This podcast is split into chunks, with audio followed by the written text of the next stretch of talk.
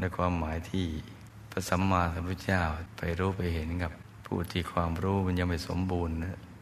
เข้าใจแตกต่างกัน เหมือนความสุขที่มนุษย์เข้าใจกับความสุขพระอริยเจ้า